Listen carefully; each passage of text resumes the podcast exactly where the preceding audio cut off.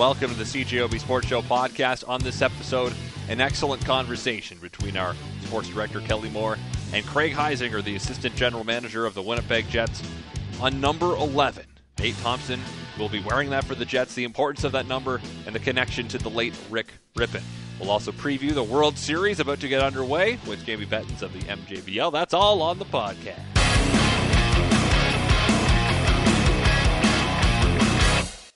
So let's just get right into our opening segment today, as the Winnipeg Jets announced number assignments for some of the new players who will be joining the team whenever this upcoming season starts. Defenseman Dylan DeMello, who wore twelve when he joined the team in February, will wear number two. Fellow blue liner Derek Forbert gets twenty-four. Paul Stastny again wearing twenty-five, just like he did when he joined the team two years ago. Dominic Toninato has been given twenty-one. And for the first time since the team relocated from Atlanta, a player will wear number eleven, which, as C J O B's Kelly Moore suggested to Jets assistant general manager Craig Heisinger today, is a very special one for the organization. I don't want to um, use too strong a word. I mean, the, the number's not retired.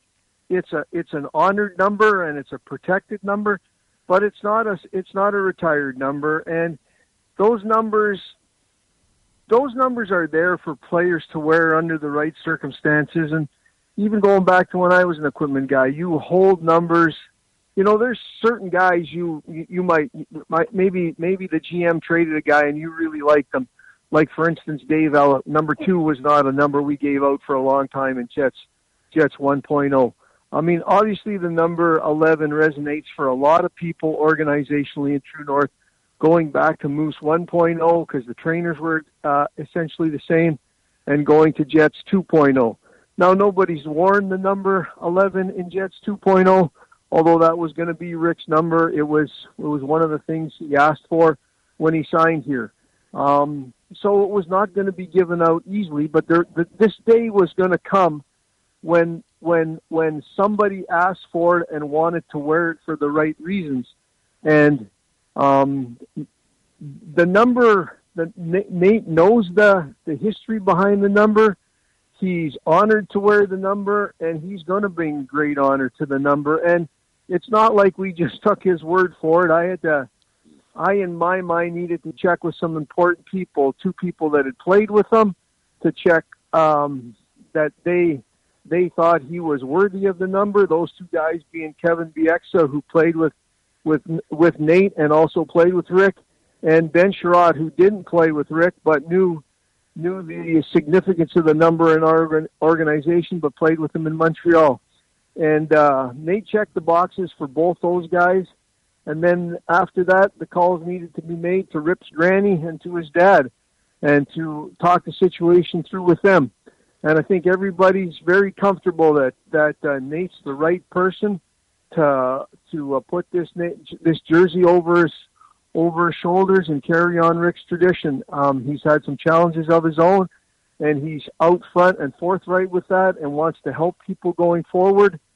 And those are all messages that Rick wanted to deliver. So at this time, um, I think uh, I think it's the right thing to do is to get number eleven back out on the ice and remind people what that number's all about. And I know in reading the uh, the great story that Jamie Thomas wrote, uh, that's on the team website, Jamie from Jets T V, and and Nate took the initiative to talk to Kevin Bieksa about this beforehand too, which which tells you a lot of what you want to know.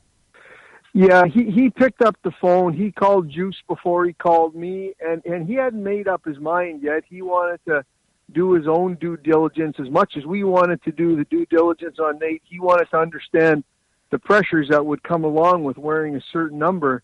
And um, he, he made those calls. Uh, he called Kevin. He called myself. We talked it. We talked it through. I said, you know, what I, what I said to him was I, I need to check with some other people, uh, meaning, meaning Kevin and, and Benny and, and Rip's parents and grandparents, to make sure everybody was on side with this, that all the boxes were checked. And I think all the boxes are checked. Um, I think, I think, uh, you know, number eleven being back out on the ice will get people thinking about the old number eleven and what he represented and what he meant to this franchise. And, and that's a tremendous amount, even though we never ever, even though we never played a game his his number, his name, and his project live on, and, and that's important to all of us. It sure is. Uh, yeah, and, and I've only watched Nate Thompson play from afar, uh, but I would say there, uh, there there wouldn't be too much of a difference in, in how he approaches the game compared to how Rick Rypien did as well. So I, I'm just wondering, Craig, in the previous nine seasons since the team has returned from Atlanta, Uh, had there ever been any other requests to wear number eleven, or were there any other players who, you know, maybe might have missed a couple of ticks of the boxes? That you don't need to name names, but just if, if if this is the first time that having somebody wear number eleven has come up, or were there other situations previously where it was it was thought about? No other situations, never even been contemplated. Um, Uh, maybe it was brought up to uh, the equipment guys when they talked about guys uh, about numbers, but most guys would shy away uh, once one, once hearing the story. Uh, I think Nate embraced it. You said it earlier. You think his, his style of play in, in, embodies the way Rick played and, and would make Rick proud, and I agree with that, but I probably agree even more that his struggles away from the rink and his success uh, now that he's been able to have uh, coming to grips Um, with some off-ice demons um, would make Rick even prouder, and I think more so his his his commitment off the ice is is, is what tells us he's the right guy more so than on the ice. Yeah, for sure. Yeah, and how significant is that, Craig? I I, I don't know if the Winnipeg Jets could have had any idea of knowing that when Nate signed that contract a, a week and a half ago, that it coincided with the fourth anniversary of his sobriety. I mean, how does that happen? No, uh, uh, I don't think any of us know how these things happen. Uh, I don't know that we know when when when when uh, when addictions or mental wellness find their way under your roof or anyone else's roof. Uh, we learn about things in different ways, and, and um, things happen for different reasons, and Maybe maybe Ripper was part of that. Who knows? Um, lots of times, lots of times I think he's watching down, and I'm not a religious man, but lots of times I think he, he's watching down on, on, on some things that happen, and um, it just all the due diligence with Nate. Um, he just seems like the the right person at the right time for all the right reasons, and maybe it's for a year, maybe it's for longer, maybe it never gets worn again after this. Who knows? Yeah. But there is a reason and a right reason for number eleven to be on the ice. And for this coming up season, it would seem that Nate Thompson's the right guy for the job. For sure. Craig Heisinger, the assistant uh, general manager of the Winnipeg Jets, joining us. And uh, for anybody who's been around these parts uh, for any stretch of time will know that Zinger was one of the very best at his trade as an equipment manager before he moved into the ivory towers. Um, I say that tongue-in-cheek, but uh, Zing, just before we let no, you... No, you don't. No, okay. uh, before we let you go, though, I have to ask you, uh, so we can add maybe a little bit of, of uh, a less serious tone to this conversation. Is there ever... Was there ever an occasion, and whether it's been since you've become an assistant uh, G M, Uh, or when you're, you know, you also are the G M of the Manitoba Moose, but has there ever been a humorous time that, that, that came up about a number where, you know, whether a player got all warped over it or, or really went to town on, on trying to get a number? I, I, I still remember Randy Carlyle trying to get a case of uh, one hundred dollars a bottle wine, I think, from Timu Solani for number eight. Yeah, I mean, that that's that's obviously uh, that's obviously a little bit more testy of a story than that was. That that that one that that one worked out in the end. Um, I don't know. Um, I mean, there's different scenarios you have to go through. I mean, you you mentioned you mentioned Paul Stastny wearing twenty-five. I mean, that's not a number that's that's been given out easily. Right. I I remember in Moose one point oh when um, Dan Kessa came here, and he wanted to wear number twenty-five.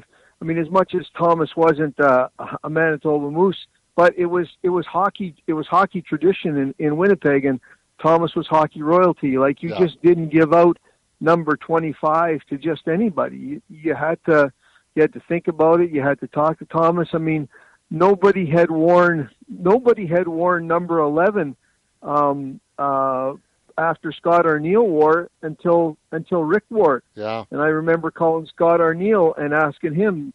I said, "Look, we got this kid coming in. I think you'd really like him. I think he'd be a good guy to get number eleven back into circulation." So there's different numbers that mean different things to different people. It's usually it's usually the trainers that are the keeper of the vault for the numbers, mm-hmm. and they know the players the best. And the guys that get a number right away might be, you know, a, a, a guy they like the least, and the number that gets put out put out uh, long after the guy's gone is probably the guy they like the best. Right on, yeah. Well, yeah, you talk about the correlation between Paul Stastny and Thomas Steen with number twenty-five. And you mentioned earlier in our conversation, Zinger, about uh, Dave Cowboy Ellett. So with Dylan DeMello, is, I know I'm pretty sure he wore that number previously in his career, but is there any kind of connection between he and Ellett? Because Dylan DeMello comes across to me as as the kind of a guy that Winnipeg Jet fans will absolutely love as they get to know him better. Yeah, I, I think so. I don't know that there's any correlation. I think the correlation is that he wore that number previous in his career. And yeah. and as an organization, but more more importantly as equipment guys, you're, you're very respectful of that. And I mean, those are those are the player's identity. Um, that's that's as much as they have their given name, their number is attached to them for the rest of their life as well. Um, so I think you have to be respectful and and uh, and think those things through. And, and, and no is never really the answer a player's looking for anyway. Yeah, right. I think we can uh, safely say, though, uh, as significant as, as today is with the awarding of number eleven, there is one number that is untouchable in this franchise, uh, uh, I would say, with uh, number ten? I would think that moving forward that um, I guess I, I would never say never, because in today's world, never is a strong word. Yeah. But I would think it would, it's highly unlikely just based on some of the things we talked about, uh, meaning the the uh, the pressure that comes comes with number ten. Um, but there might be somebody that wants to wear it. That, that, that decision will be made higher than my pay grade type thing. But I mean, um, it would not be uh, it would not be an easy yes. Mm-hmm. But never is a strong word. I think it's very, very highly unlikely. But never is a strong word. Message taken, Zinger. Always a pleasure to talk to you, and uh, I hope the view looks good from the tower. Thanks, Kelly. Appreciate it. Nice talking to you again. Take care. Right now, I want to talk some baseball, because we had some fantastic baseball over the weekend. Both league championship series went to a game seven, just fantastic action. And we've got our final two in the postseason. It's Dodgers and Rays game one tomorrow night. So with this off day, it gives us a chance to preview the action with Jamie Bettens, president of the Manito- Manitoba Junior Baseball League. Love having him on to talk baseball. And Jamie, back in July when we had the Marlins shut down and then we had the Cardinals shut down, we weren't sure if we'd ever get to this point, having a, a World Series with fans in the stands, no less, in Texas. Are you surprised they got it done? Did you think we'd get it here? I didn't, but uh, I'm very happy that we did. Um, baseball has its ups and downs for sure, but playoff baseball is uh, is unmatched. I mean, the N H L playoffs are wonderful too, but there's just something about the drama in uh, late late inning ball games that uh, seems to be very attractive to even the the fair weather fan. And we got two game sevens in the league championship series for just the third time ever, and I. Safe to say both games lived up to it. Absolutely. Last night's game between the Braves and Dodgers, I don't have a horse in the race. I think I was cheering for the Braves slightly, but that was just a phenomenal game. Yeah, all, all around. Um, you know, I think a majority of the people were probably pulling for Tampa Bay to beat Houston, given the track record of what, what the Astros have kind of done over the past few years and the scandal. But um, the, the Dodgers was a bit of a feel-good story, and uh, Atlanta deserved to be there. It would have been nice to see them in there too, but uh, I think we got the two best going uh, in the final.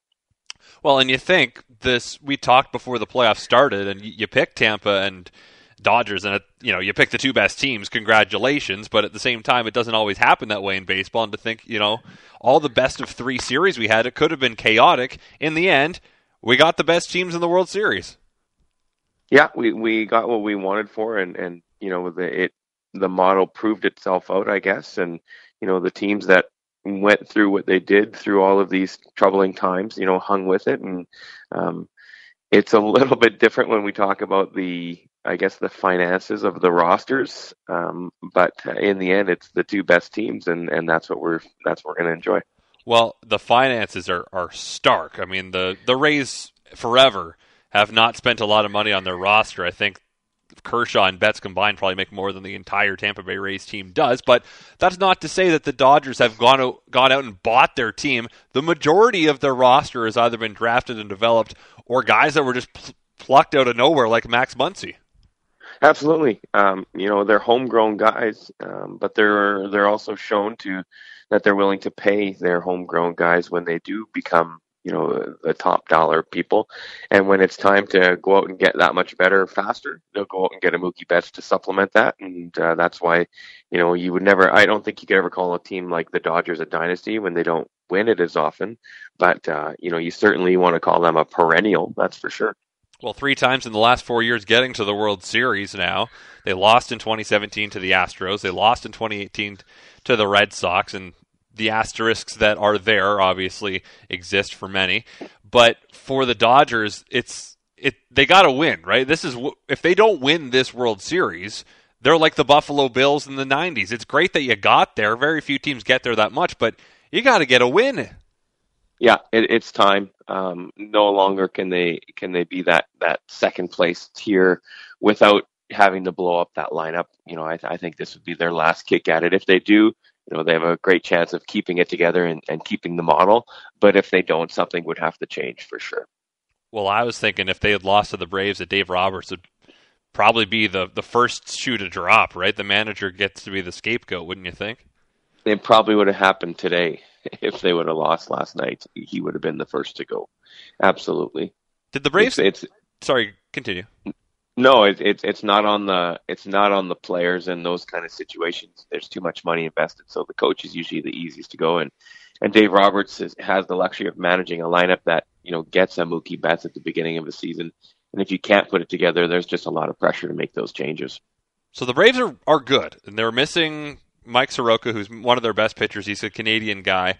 And they had a three one series lead, and it's another Atlanta sports failure across the many sports that they've endured over the past couple decades since the Braves won their last World Series. But did they choke, or did the better team just win? I think the better team won. Uh, Freddie Freeman was quoted in an interview post-game saying, you know, our guys have nothing to be ashamed of. They can all go to bed tonight knowing that they laid it all out on the line. You could look to Acuna Junior and a few players that maybe struggled at the plate, but that's going to happen in a playoff series, especially when you have matchups and you're bringing in relievers to key in on certain guys. Um, I, I think they did absolutely what they could have done. I don't think I think they would have exceeded expectations. Mike Soroka could have been a difference maker, um, but I don't know if it was going to be enough to beat the Dodgers.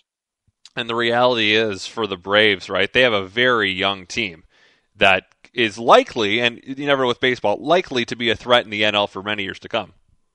Absolutely, and they're cost controlled. Um, everybody in Canada at least seems to know what the job that Alex Anthopoulos is capable of.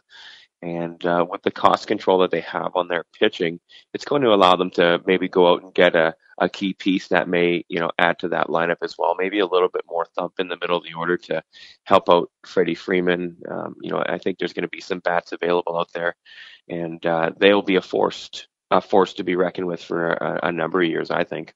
And one last word on the Astros before we preview the World Series here. Yes, they cheated in twenty seventeen. But there's a lot of talent on this squad. Hate them if you might. They rallied from three oh down in a series where every game was in the balance late. Absolutely. I don't. I had a hard time um, naming their starting pitching. You know, when Framber Valdez takes the ball and and uh, your your Urquidy goes and takes the ball. I mean, they had guys come out of nowhere and take on huge, high leverage positions, which only tells me that they've got a little bit of a factory brewing there, and and. They're going to be poised to, to come back strong and, and probably embrace that kind of uh, bad guy role for the next couple of seasons. All right, so it's Rays, Dodgers in the World Series, Tampa Bay. It's the way they always do it. It's with a lot of guys you may have never heard of, toiling in anonymity down in Florida. And the guy who's come out of nowhere for them this year is Randy Arozarena, who is a rookie who has twenty-one hits this postseason. And I know there's those couple extra games in the wild card round that weren't there before, but we're seeing one of the most incredible postseasons put together by anybody, as the record for most hits in a postseason is twenty-six. He seems like he could definitely beat that. Where do Rays just find these guys? You know, great scouting and, and holding on to their scouting staff. You don't hear of a lot of teams poaching the Rays people because they seem to like that uh, internal kind of family concept that they have. And when you can keep guys together and you can keep a manager like Kevin Cash from going somewhere else for the money, um, you know, players want to play, and, and sometimes the best recruiting tool is, is uh, word of mouth. And when you have players talking about what it's like to play there, doesn't matter what the stadium conditions are like. Um, you know, you see the hockey players kind of gravitating and embracing the city more. Um, it's more about location and, and, and that family atmosphere. And that might be what we're seeing here. Because I think for most casual baseball fans, they'll know the Dodgers just because they've been in the World Series for the three the last four years now. But I'll be honest, I watch an okay amount of baseball, and I haven't heard of the majority of the people on this Rays roster. No, um, you know, it, it's very similar to what the Raptors do in, in basketball, actually. And they're getting a lot of global players. When you talk about some of the players from Hong Kong, their cleanup hitter from uh, Tsutsugo is from Japan. Like, they've got players kind of from all over the place, which allows them to get them at maybe a bit of a bargain price, put their lineup together, and, and uh, they realize what they need with regards to pieces rather than going with a, a core philosophy. Can they beat the Dodgers? I think they can. I think it's going to be very difficult to do. Um, I, I think the starting pitching has an opportunity there, but I think it just kind of cancels out. If you look at Glasnow going against a Buehler, and then you just look at Kershaw, I, I just, something tells me, you know, Kershaw is kind of my Steve Yzerman of hockey. You, you kind of root for the guy to get his, his championship here. And, and I think that he's not going to be denied. Because the Rays offense in that series against Houston, they were out hit for the majority of that series. They were just able to get out of trouble a lot against those Houston bats. The defense for Tampa is is really the calling card here. I don't know. Pitching wins championships. I'm not sure if defense wins championships. Um, because if your pitching doesn't stack up, you can't just rely on the defense. I mean, Tampa's made it this far that way.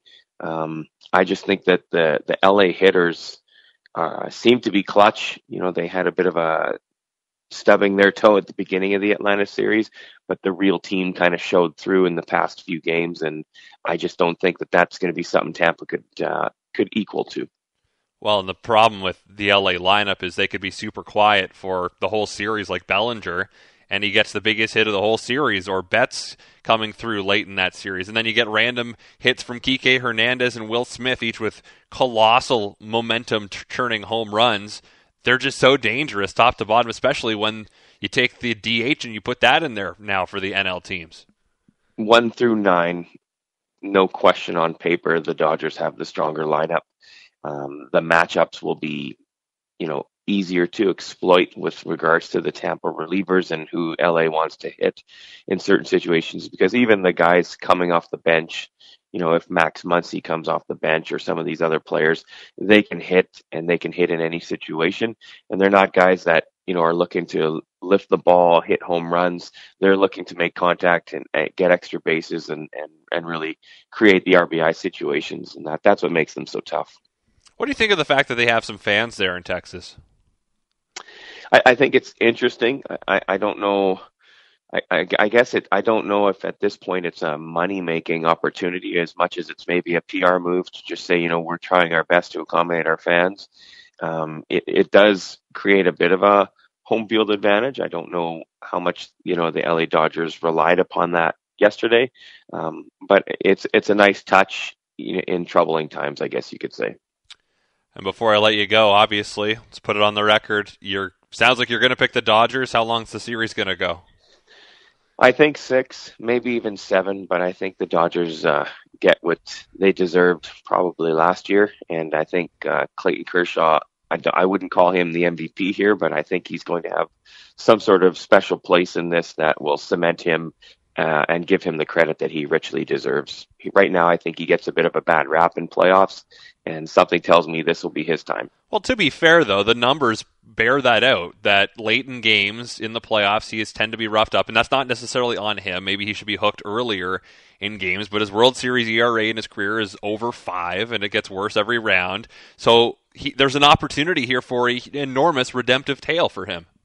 Absolutely. You know, it would have to be one of those opportunities where third time through the order, he, he does what he needs to do instead of, you know, maybe pleads with his manager to leave him in for one more batter and, and gives up that home run. He's just going to have to, you know, cruise through it. And I, th- I think it's not as easy in, in, in a sport like baseball as it may be in hockey or, or basketball to play around or play for a guy. But I think the Dodgers are going to do their best to make sure that uh, he gets the success he deserves. Well, Jamie, as always, appreciate your time. Enjoy the remaining games of the baseball season here. Thank you. Take care. Jamie Bettens, president of the Manitoba Junior Baseball League. Clayton Kershaw, game one starter for the Dodgers tomorrow against Blake Snell. And just for context, the the Braves blow a three one series lead, and that's sucks. The better team won. Obviously, base-running miscues in that series are going to haunt them. But if you're a Dodgers fan, I should tell you, of the thirteen previous teams that have come back from a three one series deficit in the Major League Baseball postseason, eleven have won the World Series. The only two are the Red Sox in eighty-six and the Braves in ninety-six, who both won the championship series down three games to one and then lost in the World Series. So that's a good sign. It's a good sign if you're a Dodgers fan. Tune in to the C G O B Sports Show weeknights from seven to nine with me, Christian O'Mell, or you can download the podcast on iTunes. It's actually on iTunes now. Wow. If you got an Android, then I think you're out of luck, but Apple products, you're good. So listen to the podcast. Please subscribe. You can rate it. What's the worst that could happen?